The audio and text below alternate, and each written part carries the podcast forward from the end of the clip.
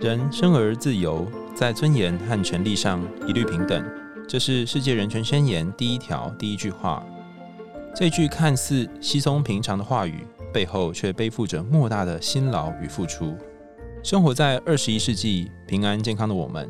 在这样幸福的背景之下，我们很可能会忘记，在这个地球上还有许多人正为着他们生而为人这件事情而奋斗。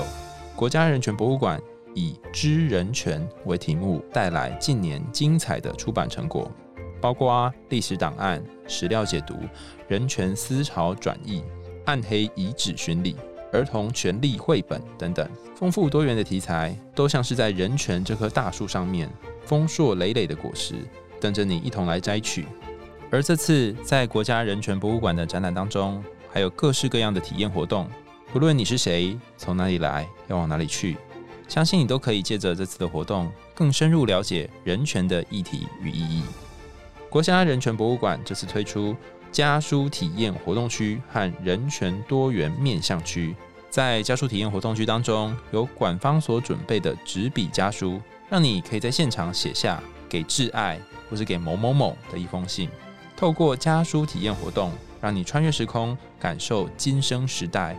被思想检核的过程，今生时代就是不能讲话的那个时代啊，以及只能透过文字传递思想情感的挑战。这个活动现场提供五百个名额参与，如果你有兴趣的话，千万不要错过这个机会哦。此外，还有人权多元面向区，包含国家人权博物馆精选线上展览、人权动画与文物捐赠影片、双降到清明人权艺术生活节。以及二零二零年绿岛人权艺术季等等，让你从更多的面向理解人权，深入生活、艺术以及日常。除了活动专区之外，现场还有四本有关于人权你绝对不能够错过的书籍。第一本是无论如何总得找条活路才行的台湾人权暗黑旅志。透过简单易懂的方式，这本书述说着白色恐怖时期所发生的事情，以及十五篇相关的人权经典介绍和十条适合大众探访的人权景点旅行路线。第二本是《我是小孩，我有话要说》。这本书主要推广儿童权利。国家人权博物馆希望将人权教育向下扎根，让更多人见识到儿童不仅仅是需要被保护的对象，也是行使权利的主体。第三本是高一生狱中家书。这本书的作者名字叫做高一生，他是一九零八年出生在阿里山部落的原住民精英乡长。他在二二八事件的时候，因为提出高山自治县的构想，其后因为中共地下党势力渗透到阿里山地区而遭受到牵连，进而被判叛乱罪、贪污罪以及处以极刑，成为白色恐怖时期的受难者。高一生狱中家书这本书是作者被关在军法看守所的时期写给阿里山身上的妻子、还有儿女等等的人的家书，而这些文字也成为见证台湾人权发展的珍贵历史证据。第四本书是陈清生英语回忆录。陈清生来自于马来西亚，他是马来西亚的侨生，大二的时候就成为白色恐怖的受难者。出狱之后，经历一段沧桑漂泊，甚至流落街头的日子，最后他却接纳台湾，成为台湾的女婿。后来更从受难者转变成为人权教育的实践者。他希望让更多人了解这段历史以及曾经被掩盖的事实。他认为，面对历史，我们需要更多的真实，因为真实有一种无法抵抗的力量。欢迎你一起共同来关心人权议题。小暖，嗨，欢迎来到我的森林。我是很可爱又很可口的海苔熊。海苔熊心里话，在这里陪着你。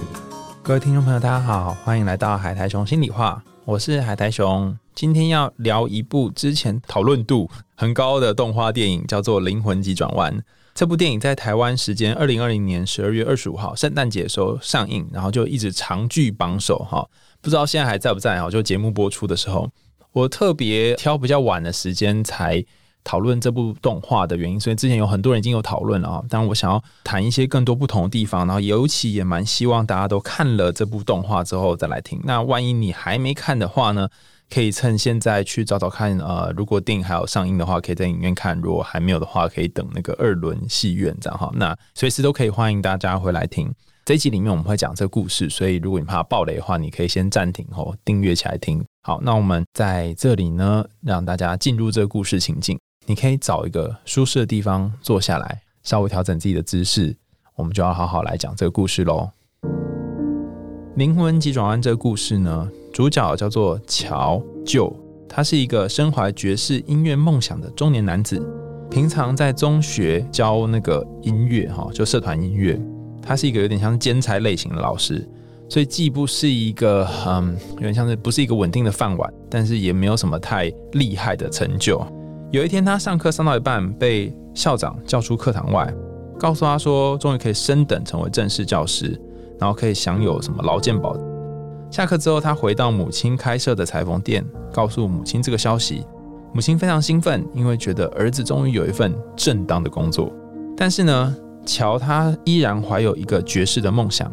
他父亲其实是呃从小的时候就带他去爵士酒吧。他一开始本来是很抗拒的，但是后来跟这个父亲一起去之后，发现哎，好像开启他内心的某个按钮。当天呢，乔他接到了一通电话，这电话另外一端是他以前教的学生，现在在一个知名的爵士乐团打鼓。学生告诉他说，他们乐团今天晚上要演出，需要一位钢琴手，就想要问乔说有没有兴趣参与演出。乔万分兴奋，因为这个乐团是非常非常知名的乐团。他想说：“天哪，我这辈子就是想要在譬如说爵士酒吧之类的地方就参与一个乐团演出。”没想到终于获得这个机会了。但他因为太开心了，所以在回家的路上掉进一个施工的地洞当中，因此灵魂出窍，进入那个灵魂之河的边缘啊，就是在那个生死之际，反正他就死了，要去投胎就对了。他在灵魂之河上面还在那边尖叫怒吼说不要不要我才不要去之类哈，他就一直在抵抗，他不想要这么快就死掉，因为好不容易他终于得到了可以去乐团表演的机会，可是却面临生命的终结。好，那他很不甘心，所以想要挣脱，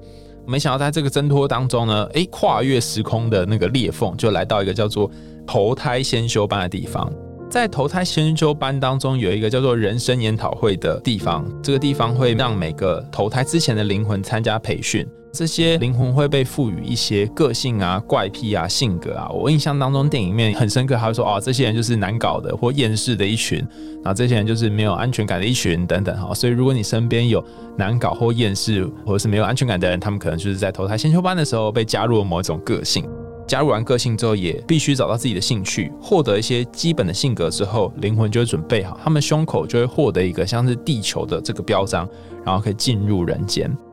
那要怎么样让这些灵魂获得一个地球的标章呢？哈，就是他得要有自己的个性之外，还要找到他自己人生的志趣。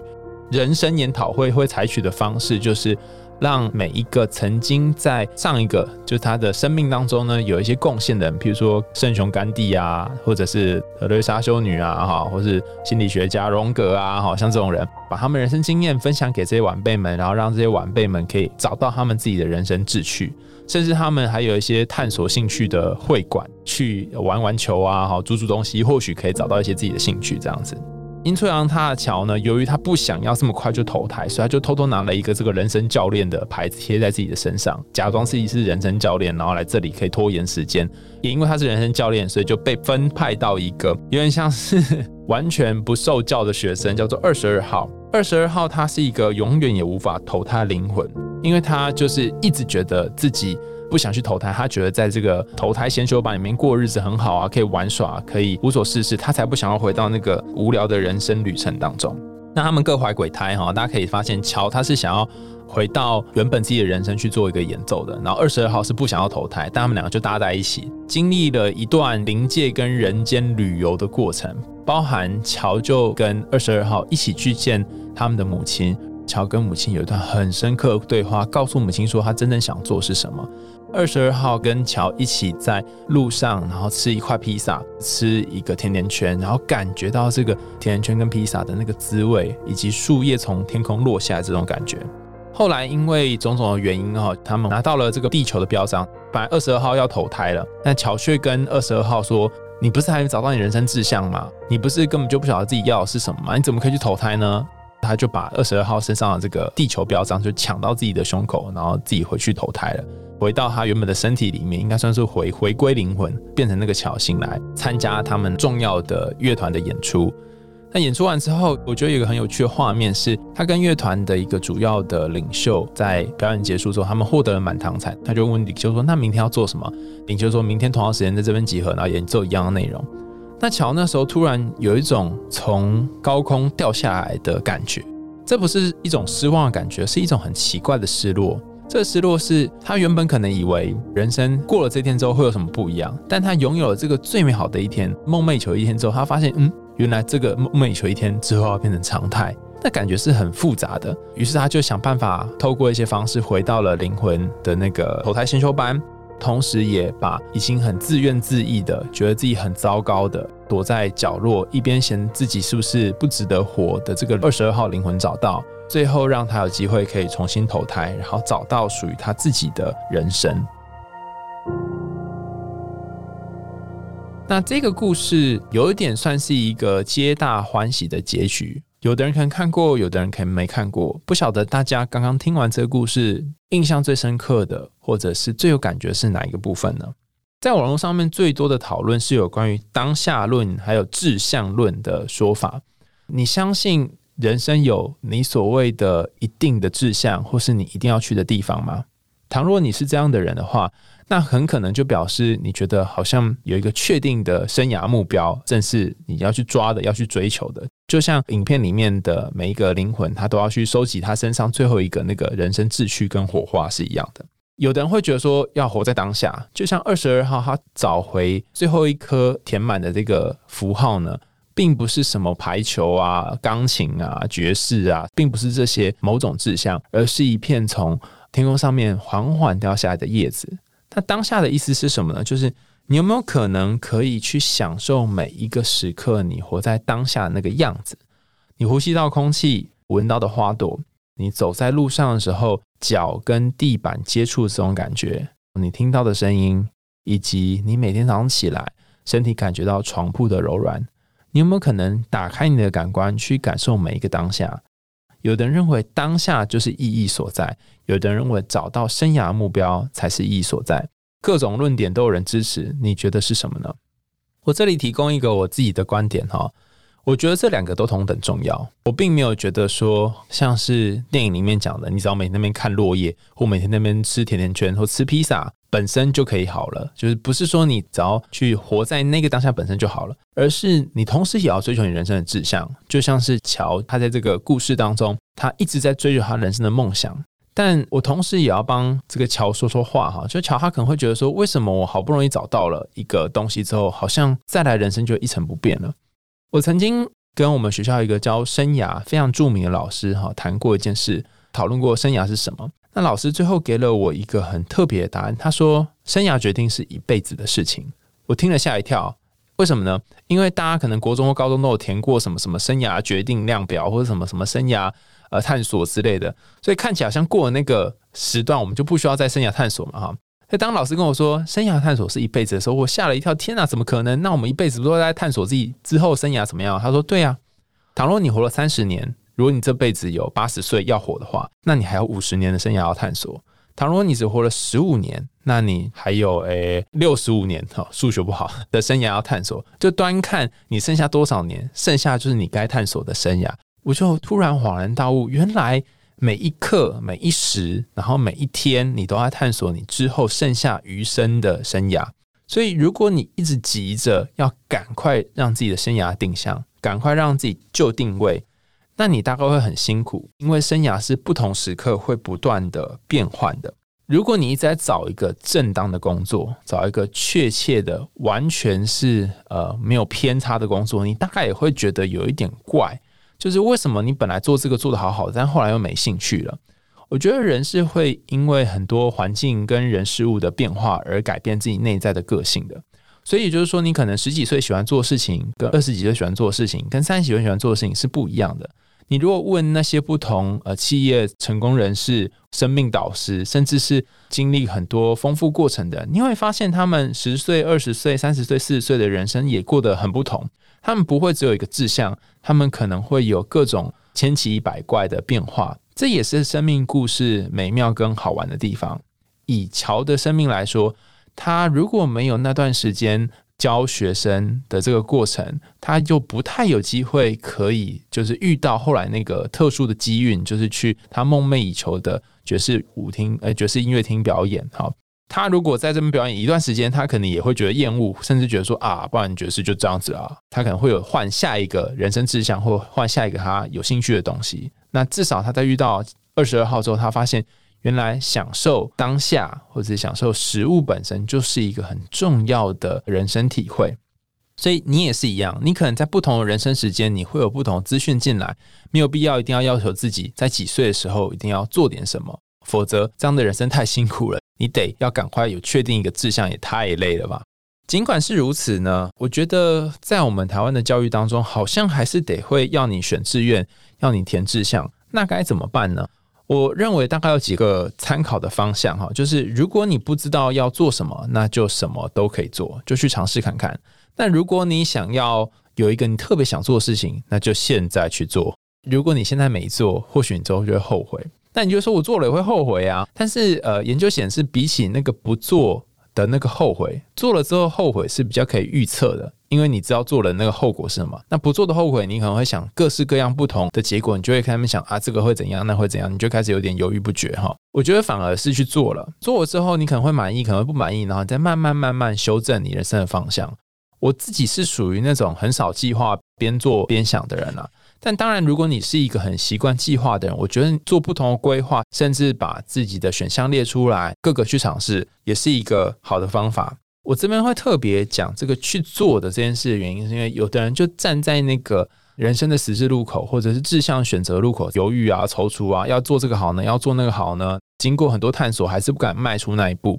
但我想要说的是，生命之所以生命，是因为实践才会变成生命。如果你去实践了，你反而会有机会去感受到每一个实践它带来的那个真实感觉是什么。你可能会一直想着当工程师好像不错，可你真的去做才发现，咦，好像跟想象的不一样。可能你会一直想着当医生好像也挺好，一听到这个头衔，在外面走路都有风。可是如果你真的去感受他工作时间的长短，真的去感受每一天的那个生活，或许你会有不一样的想法。我认为，如果你真的想要去做的话，就去做看吧。一定要打开你的心跟感官，去感觉你在做这件事情的时候的感受是什么。Nike 的那个 Just Do It 会这么多人喜欢的原因，就是那个去做这件事情，其实很多时候胜过你在那边想老半天。但如果你是比较容易想东想西的，我觉得那你就去想吧，因为想可能对你来说是一个习惯的事，那何不就是按照你原本习惯的方式进行就好了呢？那这个故事还有一个比较少被人家提到的部分哈，叫做生命导师。电影里面有一段，我觉得很快带过，我不知道大家有没有印象哈。乔就是跟带那个人生研讨会的人说：“哦，我们不是都要去找那个最后一个志向嘛？哈，那人生研讨会的的主持人就跟他说：‘你真的以为我们要找的是人生的志向吗？’乔就很疑惑。乔一直以为，不论是找这些特蕾莎修女啊、荣格啊或甘地呀，目的就是要让他们自己的人生能够教导剩下这些芸芸还没投胎的灵魂，以为说要把他们自己人生的一些经验或他们的兴趣传授给这些新生的灵魂们。但其实并不是，是什么呢？哈，电影里面没有给答案，因为他就刚刚那两句一下带过。我的感觉是，或许。那个人生导师的过程，是让你有一个机会可以看到有一个人曾经这样活过，他曾经用他的方式来活过他的人生，他曾经用他的方式来经过一些日子。你不一定要跟他活一样的日子，但你看到了这个变化，或看到这个人的生命故事本身，或许就能够激励你，甚至能够改变你的一些什么。这就是为什么有些时候我们会喜欢看伟人传记，或者是一些。呃，人物的历史、电影等等，